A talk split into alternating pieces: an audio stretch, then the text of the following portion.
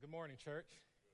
Good morning to those in the sanctuary, to those online, as well as those at the Midlothian campus. It's good to be here, isn't it? Amen. Amen. Um, for those of you, uh, the last time I preached at the morning service, I was, for those of you who know me, first of all, I'm not Randy. For those who may not know, I'm not Randy. My name's uh, Rico Patterson. I'm one of the associate pastors here at the church. And the last time I preached in the morning service, I lost my mic. For those who know me, I get in the zone sometimes and I lost my mic and I, I didn't realize it. So I preached for about five or 10 minutes without a mic. Now, the amazing thing, people said that they could hear me anyway. So that's, so that's amazing. But, you know, if I lose my mic, just, you know, wave your hands or something, do something like do the wave or something so I, I know I've lost my mic. Uh, but it's good to be here. It's, it's good to be in the, in the fellowship one more time. And today we're going to continue the preaching series out of First John. And so this is, you know, the first time I've done a really in-depth study in First John. It's just amazing how relevant it is to, you know, what we're going through today. And, you know, I say it's amazing, but at the same time it's not because, you know, all of God's word is relevant. It was written a thousand you know, thousands of years ago and still just as relevant today as it was, you know, thousands of years ago. And so today we're going to come out of uh, 1 John, the second chapter, last two verses, and then the uh, first three verses in the third chapter. Now, our message for today is just a, a little, little bit rougher than perhaps uh, we may have heard in the past. I used to tell my church when I was a, a senior pastor that it's a meat eating time. And so, you know, a baby can't drink milk. I mean, a baby can't eat meat, but only the mature adults can eat meat. So sometimes we have to feed on a little meat in order for us to grow. And so I'm going to say it's meat eating time, just a little bit. Amen? Amen. All right. So today we're going to come out of, again, First John, the second chapter. And we're going to look at verses uh, 28 and 29, and then the first three verses of the third chapter. And it reads as follows And now, little children, abide in him that when he shall appear, we may have confidence and not be ashamed before him at his coming. If you know that he is righteous, you know that everyone that doeth righteousness is born of him. Behold, what manner of love the Father hath bestowed upon us, that we should be called the sons of God.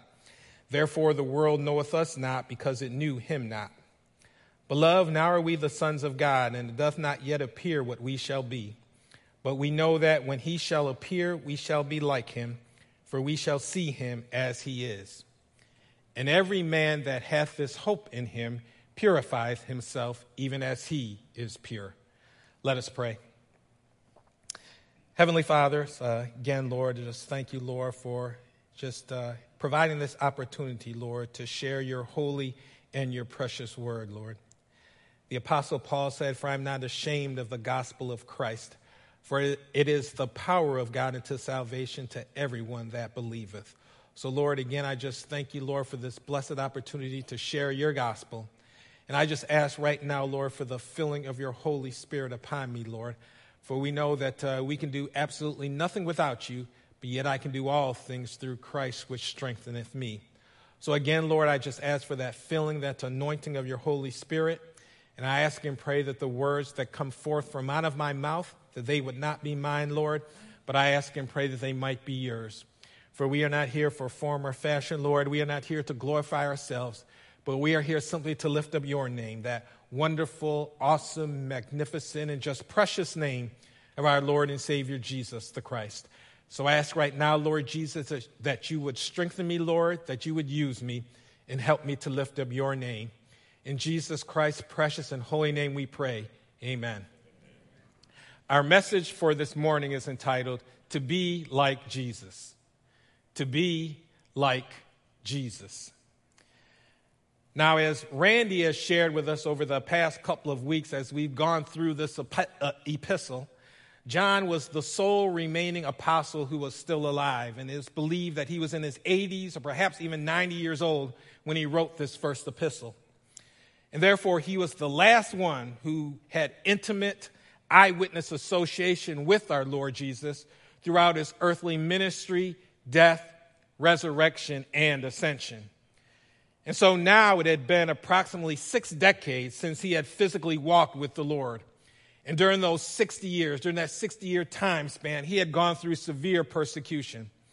He had been in prison numerous times. He was thrown into boiling hot oil to die, and yet somehow he survived. His brother James had been martyred many years ago.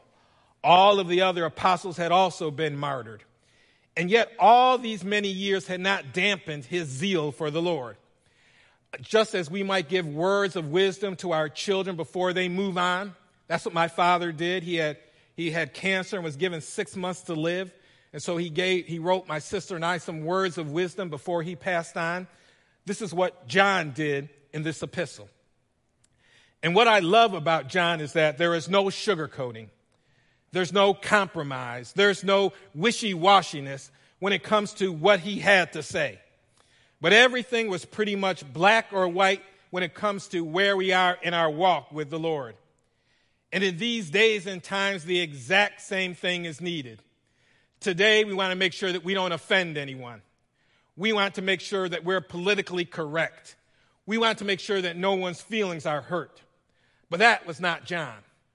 Now, don't get me wrong, John had a love for the people, he had the love for the saints, which was why in this epistle he often referred to the saints as little children. For that was a term of endearment which reflected his love, his care, and his concern for the saints. But in his love, and perhaps more importantly, because of his love, John also spoke the truth. For he was like Paul, who said that we are to speak the truth in love. And that's what John did in this epistle. For he spoke the word of God with boldness, and he made it clear that we are either walking in light or we are walking in darkness. We are practicing love or we are practicing hatred. We are walking in truth or we are walking in error. We are walking in righteousness or we are walking in sin. We have the love of the Father or we have the love of the world. And we are children of God or we are children of the devil. There is no in between. And an additional truth that John lifts up in our text today is that Jesus Christ is coming back. Amen? He's coming back. And because he's coming back, it is imperative that we, each and every one of us, in the church, online, Midlothian, it is imperative that each and every one of us know where we stand in our relationship with the Lord. For all of us will one day have to stand before Him. First of all, those who don't know Christ eventually will have to stand before Him at the great white throne judgment, where they will be judged for their works. And there they will find that their works do not meet God's standard of perfection. Therefore, they will be cast into the lake of fire they will burn forever and ever and forever be separated from God. That's not something we often want to hear today, but that is the truth. But for those of us who do know Christ, did you know that we will also have to stand before him when he comes back? But thanks be to God, we will not stand before him at the great white throne judgment, but we will have to stand before him at the judgment seat of Christ. How many people have heard of the judgment seat of Christ? Anybody? Maybe half, maybe a little over half, heard about the judgment seat of Christ. So in the 14th chapter of Romans, start with verse 10, it says, and this is talking about believers, this is only believers. But why dost thou judge thy brother? Or why dost thou set at naught thy brother? In other words, look down on thy brother. For we shall all stand before the judgment seat of Christ. For it is written, As I live, saith the Lord, every knee shall bow to me, and every tongue shall confess to God. So then every one of us shall give account of himself to God. Now, at this judgment, thanks be to God, we will not be judged for our sins. For our sins, past, present, and future, have already been judged at the cross. However, we will be judged for our faithfulness. And here at the judgment seat of Christ, we will either receive eternal rewards or lose our eternal rewards based on our faithfulness or lack of faithfulness to Him. Therefore, no matter who we are, the life that we live today has eternal consequences. Amen?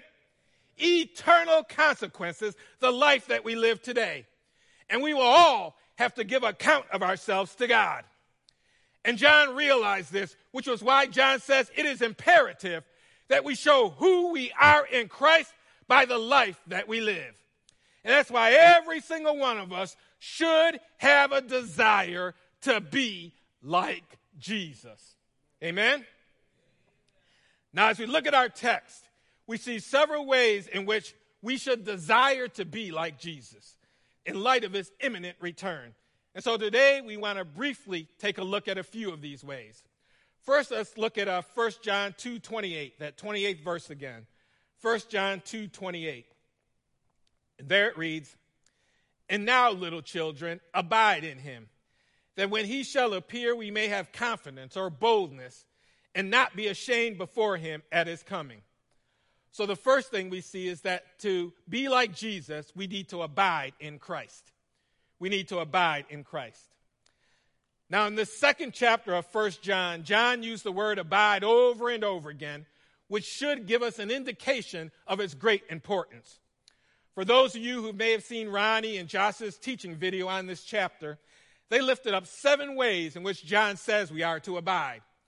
Verse 6, it says, If we abide in Christ, we should walk as he walked. Verse 10, if we love our brother, we abide in the light. Verse 14, if the words abide in us, we will be spiritually strong.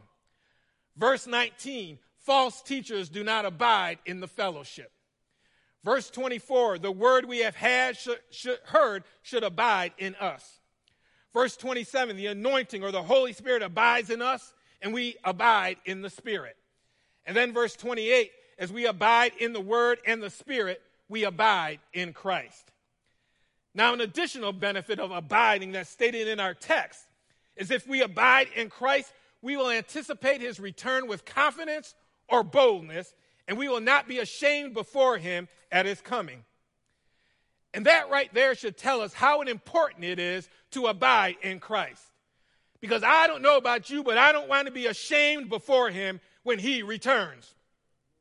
Have you ever seen a dog that can't even look at you when you, they know they've done something wrong? How many of you had dogs? How many people have dogs? A lot of people have dogs, right? You know a dog. If a dog does something wrong, you don't even have to know what they did. Just the way they look. They can't even look at you, and you know they've done something wrong. Well, sad to say, that might be some of us when we stand before the Lord. Amen? Amen.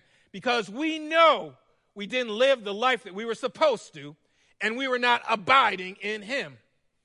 Our Lord Jesus revealed the importance of abiding in Him in the 15th chapter of John when He said, Abide in me, and I in you. As the branch cannot bear fruit of itself except it abide in the vine, no more can ye except ye abide in me. I am the vine, ye are the branches. He that abideth in me and I in him, the same bringeth forth much fruit, for without me ye can do nothing. And what does it mean to abide? Well, Randy told us last week it means to remain faithful, to stay rooted. And if you think about the physical picture of a branch and a vine, in order for that branch to bear fruit, it must stay attached to the vine. For if that branch is ever severed from the vine, it would become dry it would become useless. It would be impossible for it to bear fruit. Well, the same thing is true for us spiritually. To abide in Christ simply means, just like the branches and the vine, we have become one with Him. We have submitted ourselves to Him. We have fully surrendered ourselves to the will of the Lord. And therefore, we are either abiding in Him, and then we will have confidence or boldness at His coming, or we are not abiding in him, and we will be ashamed before him at his coming. And the Lord taught us the importance of this throughout the scriptures. For example, one way in which he vividly showed us what abiding in Christ does not look like is when David returned the ark of God to Israel in the sixth chapter of 2 Samuel. For there, David had to learn the hard way that we have to do things God's way to ensure that we're abiding in Him. So let's go to 2 Samuel, sixth chapter. It's about the uh, 10th book of the Old Testament after 1 Samuel, Joshua, Judges, and Ruth. And before, if you see Kings and Chronicles, you've gone too far. 2 Samuel, the sixth chapter, and we're going to read the first seven verses. And there it reads And David gathered together all the chosen men of Israel, 30,000. And David arose and went with all the people that were with him from Baale of Judah to bring up from thence the ark of God, whose name is called by the Lord of hosts that dwelleth between the cherubims. And they set the ark of God upon a new cart and brought it out of the house of Abinadab that was in Gibeah and Uzzah and Ahio, the sons of Abinadab, drove the new cart. And they brought it out of the house of Abinadab, which was at Gibeah, accompanying the ark of God, and Ahio went before the ark. And David and all the house of Israel played before the Lord, and all manner of instruments made of fir wood, even on harps, and on psalteries, and on timbrels, and on cornets, and on cymbals. And when they came to Nachon's threshing floor, Uzzah put forth his hand to the ark of God and took hold of it, for the oxen shook it. And the anger of the Lord was kindled against Uzzah, and God smote him there for his error, and there he died by the ark of God. Difficult story to read or to hear, but many important lessons that we can learn here. Now, first of all, if we take a closer look at this ark, in the third verse, it says, When the Philistines returned the ark of God to Israel after being plagued by God, they set the ark of God upon a new cart and brought it out of the house of Abinadab that was in Gibeah, and Uzzah and Ahio, the sons of Abinadab, drove the new cart. Now, the ark of God was kept in the tabernacle, and it represented the presence of God. But about a hundred years earlier, the ark had been captured by the Philistines. But because the ark truly belonged to Israel, God afflicted the Philistines with painful tumors, such that the Philistines were now gladly ready to return the ark of God back to Israel. Therefore, when David finally had the opportunity, remember, it had been gone for almost 100 years, but now David finally had the opportunity to bring the ark of God back to Israel. He was excited, he was delighted, and he basically led a parade of at least 30,000 men to celebrate the return of the ark. However, even though David was sincerely trying to honor the Lord, the great mistake David made was putting the ark on a new cart. For by doing so, he was trying to bear fruit in his own way. For the Lord had given specific instructions on how the ark of God was to be moved. The word of God says it had to be covered. That two rods were to be inserted in rings located in the four corners of the ark. And then the ark could only be carried on the shoulders of the priests, and no one else could touch the ark. However, when the Philistines had the ark, they were ignorant of God's word. Therefore, their religious leaders did what they thought was best. And they placed the ark of God on a new cart when they returned it to Israel. This new cart probably looked good. This new cart probably moved good. This new cart may have even smelled good. There was nothing on the outside to indicate there was anything wrong with this cart. However, the problem was putting the ark of God on a cart was not the way of the Lord. And David should have known this. For the way the ark was to be moved was clearly revealed in God's word. However, David made the same mistake many of us make, in that he didn't go to God's word. He didn't consult the Lord. He didn't go to the Lord in prayer, but he got a consensus from all of those around him.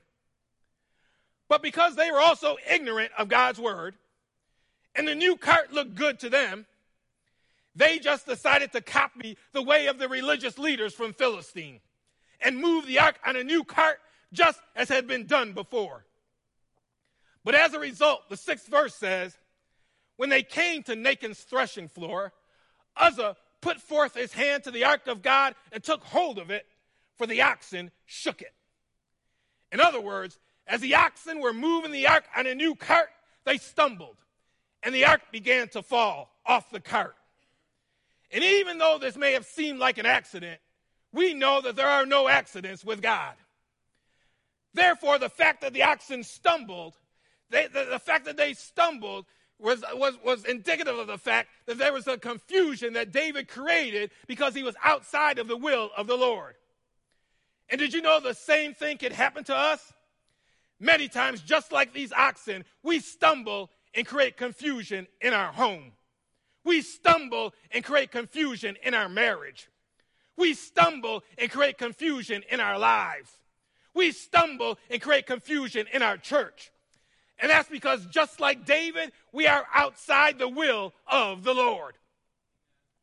And then, when the oxen stumbled, Uzzah put forth his hand to the ark of God and took hold of it, for the oxen shook it. And the anger of the Lord was kindled against Uzzah. And God smote him there for his error, and there he died by the ark of God difficult story to hear, but again, many important lessons to learn. Didn't matter that David was king of Israel. Didn't matter that Uzzah was just trying to prevent the ark from falling. Didn't matter that David was called a man after God's own heart. These men had disobeyed God's word, and therefore they had to pay the consequences. And again, church, this is a lesson for us even in this dispensation of grace, our services to God must be something we take seriously. Amen? I'm going to say it again. Even in this dispensation of grace, our services to God must be something we take seriously. Even in the New Testament, the scripture says, Hebrews 12 29, that our God is a consuming fire. Even in the New Testament, Paul said, Knowing therefore the terror of the Lord, we persuade men. Our Lord Jesus said, Fear not them which kill the body, but are not able to kill the soul, but rather kill him which is able to destroy both soul, or rather fear him, which is able to destroy both soul and body in hell. Sadly, so many times, instead of digging into God's word, instead of consulting the Lord, we want to just copy the ways of the world around us and just do what everyone else is doing. That's why something, as long as we go to church, as long as we draw people in, as long as we get results, doesn't matter about my Christian walk. I must be okay with God. But what we learn from this incident is just like David, if we are not abiding in Christ, if we have not submitted ourselves to the Lord, then we are not truly bearing fruit for the glory of God, and we will be ashamed before him at his coming. And John tells us abiding in Christ is Christ like character. Abiding in Christ is obedience to his word. Abiding in Christ is love for the brethren. Abiding in Christ is fellowship with the Lord. This is how we have boldness before him at his coming. And it's not just on Sunday, not just on Wednesday evening, but it's Monday through Sunday and every day of the week. Abiding in Christ is 24 hours a day, seven days a week, every day, every hour, every minute, every second. It occurs by moment by moment submission to the Lord. That's what abiding in Christ is. Abiding in Christ is the way we walk. Abiding in Christ is the way we talk. Abiding in Christ is the way we love one another. Abiding in Christ is the way we treat one another. Uh, that's why we must submit ourselves and abide in Jesus Christ if we truly want to be like Jesus. Amen? Got to abide in Christ if we truly want to be like Jesus. All right, let's go to First John. Go back to First John, the second chapter, and let's look at verse 29. First John 2 29. And there it reads, if you know that he is righteous, you know that everyone that doeth righteousness is born of him. If you know that he is righteous, you know, and we, by the way, we do know that he's righteous, you know that everyone that doeth righteousness is born of him. So to be like Jesus, we must abide in Christ. Also, what we see is to be like Jesus, we must practice righteousness like Christ. Practice righteousness like Christ. Because we know, as it says in this verse, because we know that the Son of God is righteous, our text tells us his children will also practice righteousness. For the good news is when we are born of God, for the first time in our lives, we now have power over sin. Do you realize that? If you are a child of God, you have power over sin. Paul said in Romans 6:18, being then made free from sin, ye became the servants or the slaves of righteousness. Once we are born of God, we receive a brand new nature, and we are now servants of righteousness because God has freed us from the power of sin. Outside of Christ, we were enslaved to sin. We were burdened with sin. There was nothing we could do but sin. But now, thanks be to God, if you are a child of God, God has freed us from the power of sin. Now, that doesn't mean we're sinless. John said earlier in this epistle, 1 John 1 8, if we say that we have no sin, we deceive ourselves and the truth is not in us. As long as we're in this fleshly body, we will still sometimes struggle and battle against sin. How many of you know that? Everyone should raise your hand on that one, amen? Everyone should raise your hand. But sin will not rule over the child of God because we've been given a brand new righteous nature in Jesus Christ. And therefore, the scriptures tell us because of who we are in Christ, we should now live our lives accordingly. Romans 6 4 says, As Christ was raised up from the dead by the glory of the Father, even so we should also walk in newness of life. And that's what we need to rest in, amen? That we've been given this brand new righteous nature in Jesus Christ, and therefore we can rest in Him. People generally believe that our righteous conduct is what makes us righteous. But the reality is, God is the one who makes us righteous. And now, because we are already righteous, we are to live holy lives for the glory of Him. 1 Corinthians 6:20 says, "For ye are bought with a price. Therefore glorify God in your body and in your spirit, which are God's." In other words, because we are servants of righteousness, the Holy Spirit has already turned us from darkness to light, from unbelief to faith, from sin to holiness. Because we are servants of righteousness, we have undergone a complete transformation, and we are now brand new creations. Old things are passed away. Behold, all things are become new. Some people think I could be a Christian and, and not experience a changed life. But what we see in our text, John says this is impossible.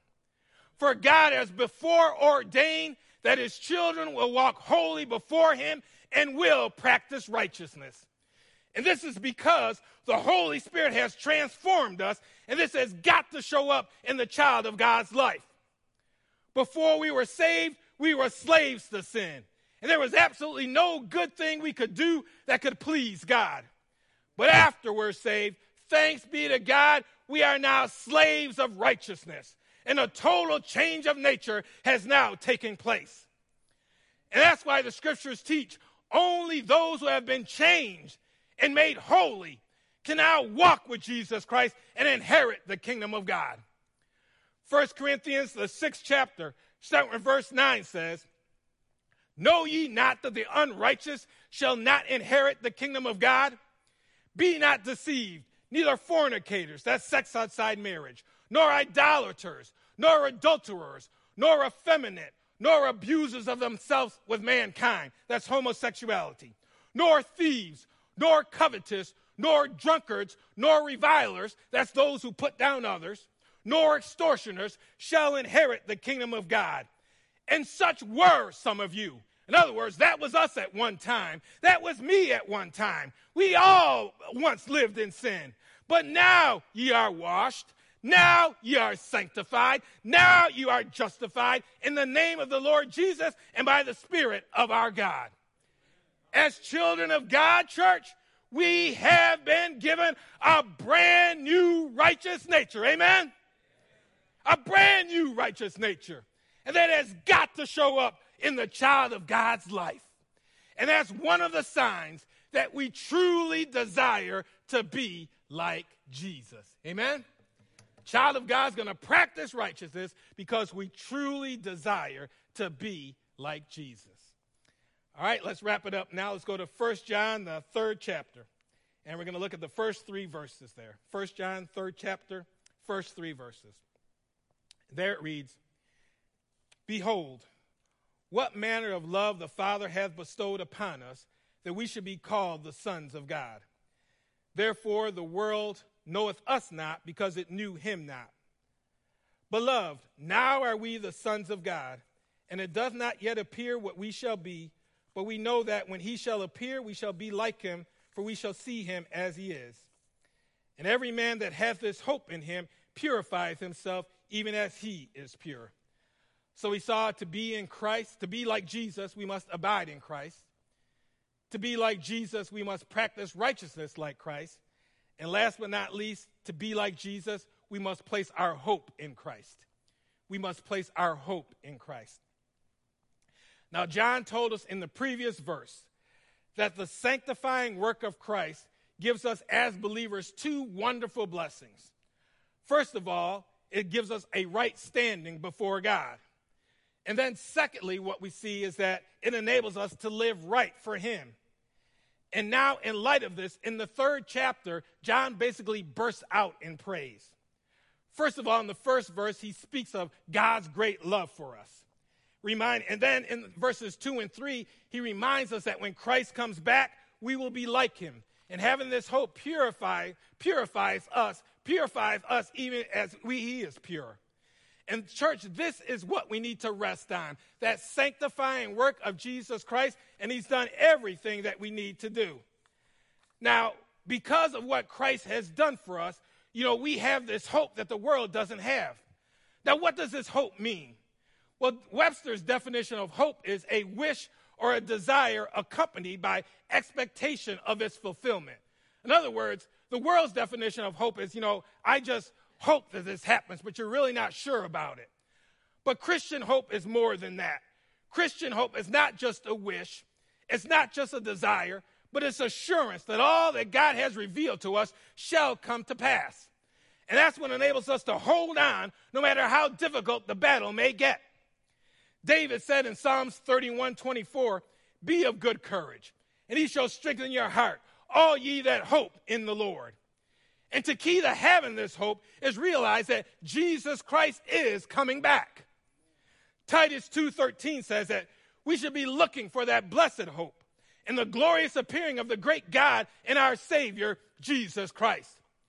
And if we look closely at his word, we should know beyond a shadow of a doubt that Jesus Christ is coming back. For instance, one verse out of every 30 in the New Testament refers to Christ's second coming. Paul referred to baptism 13 times in his epistles, but the Lord's return 50 times. We place a lot of emphasis on Christmas, but did you know that there are 20 times more prophecies in the Old Testament about his second coming than on his first coming? There's so many ways in which he's revealed in his word that he is coming back. And having this hope will make a difference in our daily walk. For when you realize that our hope is in our Lord and Savior Jesus Christ, we also realize that our hope cannot fall. Our hope cannot fail. Our hope cannot falter. And our salvation is secure because it's all dependent upon Him. This hope is not dependent on our feelings, circumstances, or abilities, but is solely dependent on the power of Jesus Christ. That's why in Hebrews 6:19 our hope is described as an anchor of the soul. And I love that description. Think about what an anchor is used for. It's used to secure the ship, particularly during a storm, to keep it from drifting. It's invisible, can't see it, because it sinks deep down beneath the waters, and yet it firmly grips the ground below. Well, in the same way, Jesus Christ is our anchor. First, He's invisible to those on the outside. Those in the world don't know what we've got on the inside. But even though he might be invisible to the world, if you got Jesus deep down on the inside, he will keep you steadfast and unmovable no matter what's going on in your life. And that's why no matter what the situation may be, don't give up. For it's during the storms of life that we have an anchor of hope in our Lord and Savior Jesus Christ. This hope is a hope that knows that my Lord will never leave us nor forsake us. This hope is a hope that knows that same God who was with me every step in the way in the past will be with me in the trials to come. This hope is a hope that dwells deep down inside when God tells you, You are my child, and everything is going to be all right. This hope rests in our Lord and Savior Jesus Christ and is fully persuaded, fully confident, fully convinced, fully assured that all God has promised us, He's also able to perform. Because it's been so long since Jesus Christ first came, so many times we get comfortable, we get complacent, we live as if this is our home. But John wants us to know if our hope is in Christ, we must stand out as bright, shining lights in a dark, dreary world. For our walk should be different. Our talk should be different. Our minds should be different.